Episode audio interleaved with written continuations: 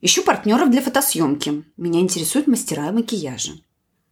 Приглашаю спонсоров к участию в вечеринке в белом. Наша аудитория – платежеспособные мужчины и женщины 25-40 лет. Ищу авторов блог «Тематика женская». Предлагаю свои услуги рерайтинга, копирайтинга и прочего-прочего. Если вас заинтересовали мои услуги, вот здесь ссылка. Не знаю, как вы, но я не заинтересовалась бы ни одним из этих предложений, потому что они совершенно не отвечают на один очень важный вопрос. Итак, как сделать так, чтобы ваши предложения не попадали в спам, как привлекать партнеров, привлекать спонсоров, ну и вообще, на самом деле, с этой формулой можно привлечь кого угодно в сегодняшнем выпуске. Вы слушаете «Маркетинг по порядку» – подкаст о современном маркетинге простыми словами для экспертов, владельцев малого бизнеса и всех тех, кто продвигает свои проекты в онлайне. Меня зовут Анна Вишневская, я профессиональный маркетолог и начинал свою карьеру больше 10 лет назад в Microsoft, где я работала с компаниями уровня МТС, Газпром, Билайн. В моем послужном списке Enterprise Marketing Lead корпорации Semantic в России СНГ, работа в международных технологических стартапах и консалтинг малого бизнеса. И я точно знаю, что маркетинг работает, если, конечно, его правильно использовать. Как это сделать? Ответы в вашем телефоне каждую неделю. Привлекать партнеров, э, предлагать свои услуги в холодную, скажем так, искать спонсоров для своих мероприятий. Это такого рода активности мы делаем постоянно. Ну, большинству приходится делать постоянно, если, конечно, вы занимаетесь развитием себя как проекта либо своего бизнеса. В самом начале, в подводке к этому выпуску, я процитировала несколько реальных предложений, которые встречаются очень часто, и что с ними со всеми не так. Если вы слушаете мой подкаст, то, мне кажется, вы уже можете ответить на этот вопрос, потому что тема перекликается с контентом, который вы создаете для клиентов, да, с, э, когда вы создаете, например, месседжинг своего предложения, то мы часто говорим все о себе. А это ошибка. Говорить надо всегда о клиенте. Так вот, когда мы работаем с партнерством, да, то есть когда мы выступаем с инициативой партнерства, либо предлагаем себя в качестве там эксперта, спикера, чего угодно, ищем спонсоров. Ну, я это вижу как э, все одного порядка проблемы.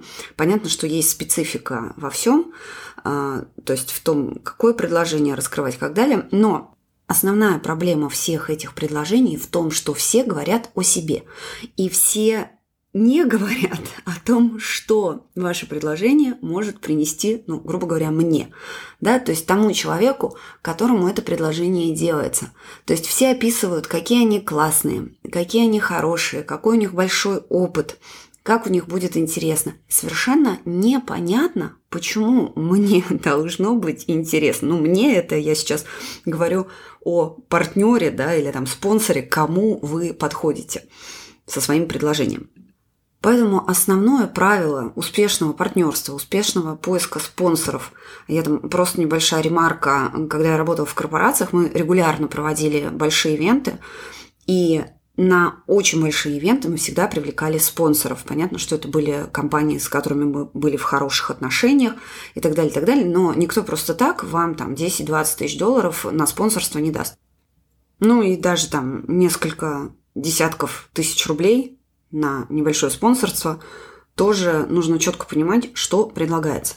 Так вот, рецепт успешного партнерства или нахождения спонсоров никогда это не просто мы классные, делаем классное мероприятие, приходите к нам, мы хорошие. Ну, если у вас есть, конечно, люди, которые или компании, которые вас спонсируют всегда, то есть у них там статья бюджета уже выделена, не слушайте дальше, у вас все схвачено. А для остальных Повторюсь, партнерство и спонсорство должны быть взаимовыгодными. Да и вообще любое предложение, да, даже когда вы себя в качестве специалиста предлагаете, должно быть понятно, что вы принесете. Даже когда люди ищут работу, да, и заполняют сопроводительные письма, ну тут рекрутеры, если меня кто слушает, меня поправят, все равно нужно понимать, что вы принесете на пользу данной конкретной компании. Так вот, партнерство спонсорство одно и то же. То есть нужно понимать, что вы принесете полезного для другой страны. И об этом говорить нужно сразу. То есть, если партнеров ищете вы, то подготовка предложения – это полностью ваша обязанность. То есть ваше предложение должно сразу содержать всю информацию, на основе которой можно быстро принять решение, хочет ли потенциальный партнер узнать больше, или это сразу там уходит в папку не открывать и знать ничего не хочу. То есть, ну, в принципе, у нас всегда один шанс произвести первое впечатление, поэтому лучше представлять себя с лучшей стороны. Чтобы эффективно привлекать партнеров, следует соблюдать э, несколько условий. Да? То есть ценность для обоих партнеров должна быть очевидна. То есть вот этот принцип «ты мне, я тебе», он здесь работает вовсю. И эта ценность лучше, чтобы была четко прописана, а не подразумевалась. То есть партнер должен понимать, на что он коммитится, да, то есть на какие условия он соглашается и что он должен сделать. И вы должны четко коммуницировать о том, что вы предлагаете и как это будет выглядеть. Ну, то есть, например, вы размещаете у себя три поста о продукте партнера, они выходят там в понедельник, среду, пятницу. В промежутках вы обещаете ничего другого не постить от конкурентов, а партнер, в свою очередь, предложит ваш продукт в своей рассылке, на своем сайте, сделает еще какой-то компрейдинг. Ну, в общем, это должно быть зафиксировано, желательно, конечно, письменно. Ну, в WhatsApp там, где угодно, но зафиксировано. Конечно, это не убережет от недобросовестного партнерства, но, тем не менее, в переговорах всегда будет на что опереться. Вообще, вспомнила, если в корпорациях кто-нибудь работал, а, то основное правило работы в корпорациях – это все согласовывать в переписке.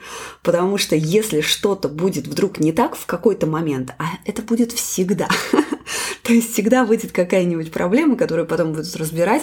В общем, в переписке всегда видно, где косяк. Поэтому никаких устных в курилке, даже если в курилке договорились, потом пошли и зафиксировали. Это, кстати, очень видно, когда люди приходят из небольших компаний, и потом не понимают вообще, что произошло. Ну, в общем, полезный навык все фиксировать. Дальше, собственно, очень важно понимать, кого вы хотите видеть в качестве своих партнеров. То есть понятно, что у вас, во-первых, должна быть схожая или даже одна целевая аудитория. Но продукты ваши дополняют друг друга, да, то есть вы там не в жесткой конкуренции, но примерно одни и те же люди.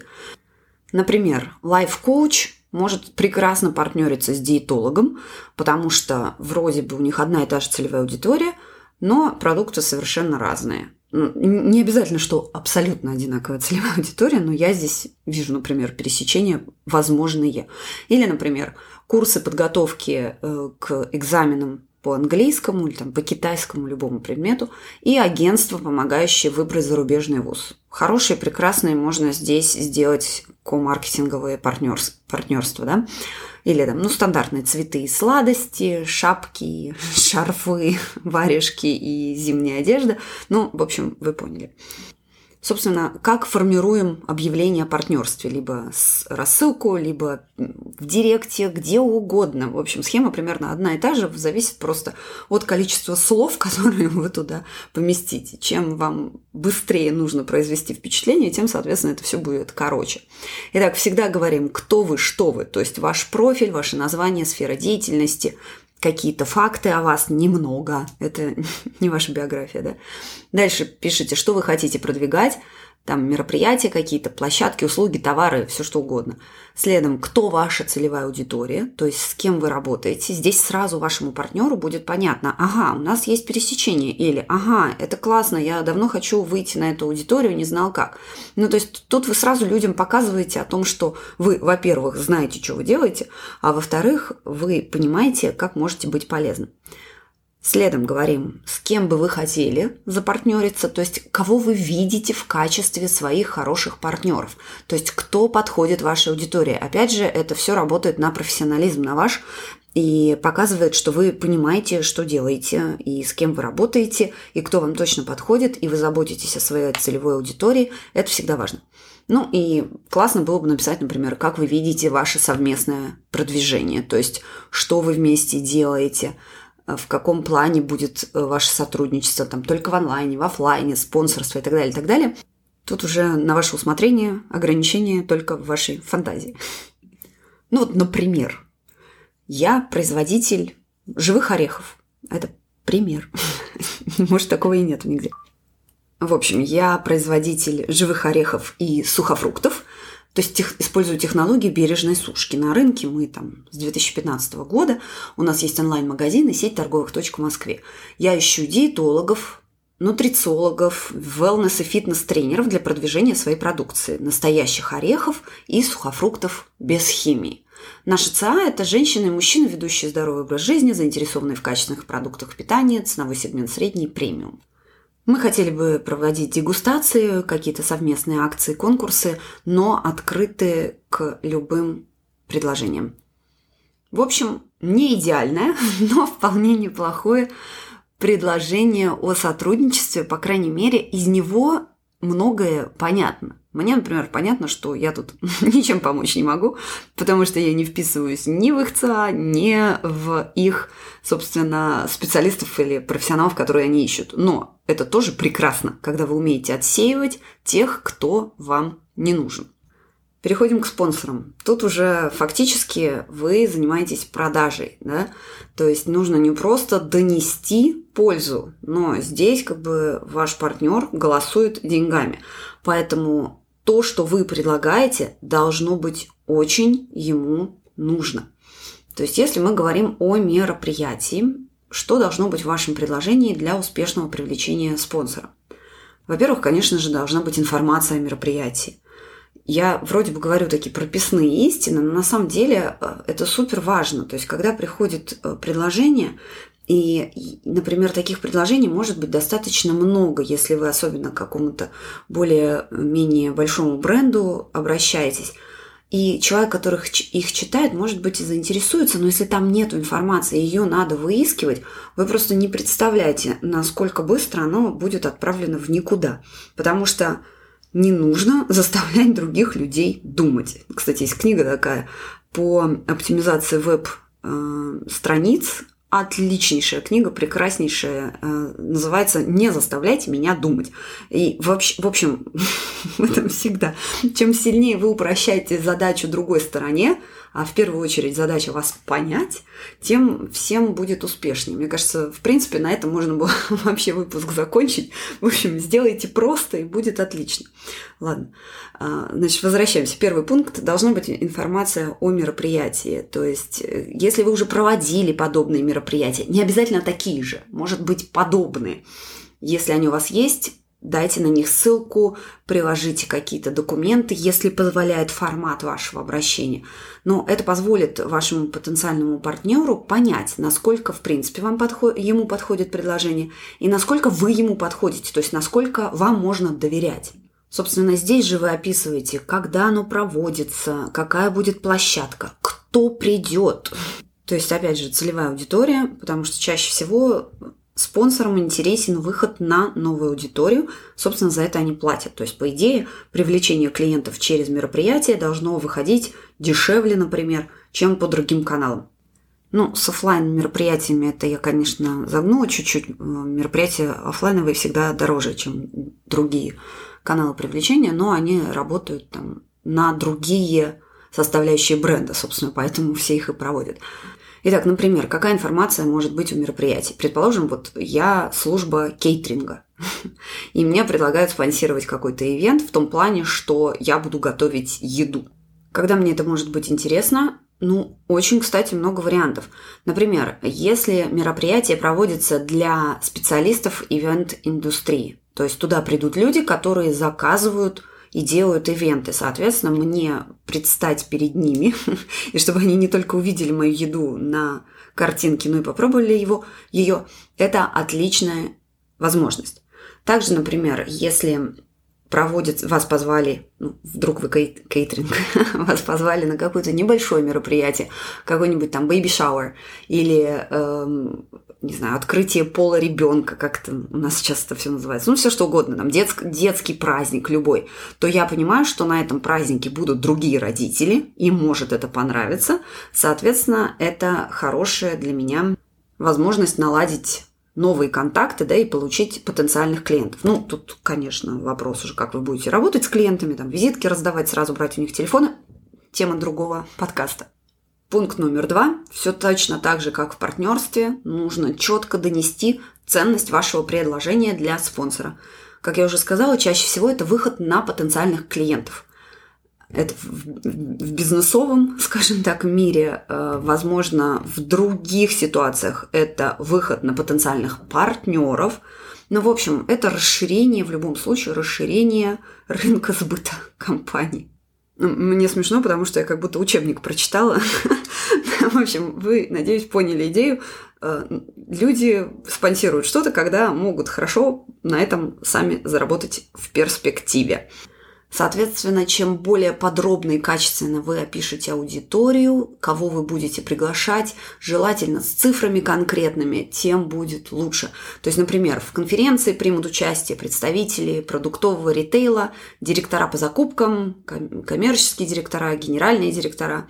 Если у вас там есть возможность дать статистику, например, там 51% вот топ таких компаний, 20% из вот таких компаний и так далее, и так далее. То есть Цифры вообще люди любят в этом плане. То есть, когда мы видим цифры, нам кажется, что тут вот все по-правильному, и вообще человек хорошо подготовился. Ну, в общем, чем больше вы подкрепляющих фактов дадите, тем будет, конечно же, лучше.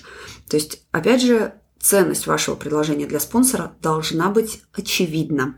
Третий момент что именно вы предлагаете спонсору, то есть так называемый состав спонсорского пакета – что там может быть, как они могут называться, зависит от вас. То есть там золотой, серебряный, платиновый, рубиновый, сапфировый, не знаю, VIP, не VIP, маленький VIP, не до VIP, кто угодно, короче говоря. Тут ваша фантазия, я обычно не заморачиваюсь. Раньше у нас были там серебро, золото, платина, главный партнер, ну, в общем, что-то такое. Основная фишка то есть нужно понять, что вы там даете. То есть, например, возможность выступить перед вашей аудиторией. Нужно обговаривать, сколько минут, в какой части мероприятия, какая будет программа, да, с кем там, чтобы они не пересекались. Или наоборот пересекались, или выступали после кого-то. Дальше, что они могут делать э, в рамках вашего мероприятия? Могут ли раздавать бесплатные сэмплы? Могут ли собирать контакты и так далее, и так далее. Кстати, с контактами – Обычно, ну, в бизнесовых мероприятиях, по крайней мере, так было всегда, э, со спонсорами мы всегда делились люд... контактами людей, которые пришли на мероприятие. То есть люди оста... заполняли анкеты, э, люди оставляли свои контакты, и, соответственно, для дальнейшего фоллоуапа и продаж это все использовалось. То есть посмотрите, как у вас, какого плана у вас мероприятие. Ну, как правило, дальше спонсоры имеют полное право продавать на вашу аудиторию. Собственно, для этого все и делается. Поэтому обговорите это тоже. То есть то, что в ваш спонсорский пакет входит доступ к клиентам не только на мероприятие, но и их контакты дальше. Возможно, вы предоставляете опцию брендировать площадку логотипами там, или вкладывать материалы в папки участника, папки, сумки, там как это у вас выглядит, либо сделать совместную рассылку перед конференцией, либо дать свой офер, опять же, перед конференцией в вашей рассылке, в вашей рекламе. В общем, все это будет зависеть от уровня спонсорства, от того, что вы включите и куда. Э, какие-то, возможно, льготы, скидки, что угодно. То есть это все вы продумываете и предлагаете спонсору. Четвертый пункт – стоимость пакета, собственно, спонсорского. Обычно их там 2-3, возможно, 5, не знаю. Ну, чем больше выбор, как мы знаем, тем больше люди путаются. Поэтому, как правило, ну, мы ограничивались всегда тремя спонсорскими пакетами, причем что, ну и плюс там, например, главный спонсор, и он мог быть только один. Главный спонсор, получается, собирает все основные фишки, то есть он есть везде, у него наибольшее покрытие информационное и так далее. Поэтому, ну, это самая дорогая опция, конечно же. Так вот, э, стоимость пакета, опять же, вы там прописываете все, что включается в этот пакет, сравнение пакетов и еще такая прикольная штука, когда вы, например, приглашаете кого-то к спонсорству и говорите, что если вы сейчас купите вот этот пакет, например, золотой, то вот до такого-то дедлайна, во-первых, дедлайны всегда работают хорошо, нет дедлайна, покупка будет оттягиваться на неизвестный срок. Так вот, э, к какому-то дедлайну, например, вы не только можете сделать скидку на этот пакет спонсорский, но Если скидку выдавать не хотите, например, у вас бюджет не бьется, так бывает, то вы можете, наоборот, предложить какие-то дополнительные плюшки. То есть у вас может быть медийное покрытие более широкое, не входящее в пакет, или из другого пакета что-то перетащить э, из более высокого в более низкий, но при условии ранней подписки и так далее, и так далее. То есть здесь вот всегда есть возможность поторговаться, что вполне очень даже прикольно. Ну и пятый пункт, если вы уже проводили подобные мероприятия, либо вообще какого, какого-либо рода мероприятия, то есть показать, что у вас есть опыт, это всегда полезно. То есть включите аналитику прошлых активностей, количество э, мероприятий, количество людей, ожидаемое, прогнозируемое, фактическое. То есть вот все, все вот эти вот красивые циферки, красиво оформленные в небольшую презентацию, все будет полезно. То есть профиль аудитории, какие результаты получили спонсоры, то есть, например, там увеличение продаж, прирост подписчиков, вот это вот все, все красиво опишите. Ну, в рамках того, что вы можете. Понятно, что многое бывает под NDA, да, то есть не все готовы делиться конкретными цифрами. Но, тем не менее, если вы можете подкрепить свой, свое предложение какими-то реальными цифрами, это всегда полезно. Ну, собственно, на этом все. Как находить партнеров, да, и как их привлекать успешно спонсоров – рассказала все, что знаю и умею. А на самом деле просто хотела если бы можно было сделать выпуск из одной фразы, ну, не, не растекаясь мыслью а, и без инструкций, то она была бы такая. Всегда нужно помнить, что получает ваш клиент или ваш партнер и говорить о нем, а не продавать в первую очередь себя. То есть возвращаемся, продаем бенефиты, продаем то, что получит клиент, человек, партнер, спонсор, а не то, какие мы хорошие. То есть всегда занимаемся продажей преимуществ, а не своих фич, то есть не своих каких-то классных признаков. Спасибо за внимание и услышимся через неделю.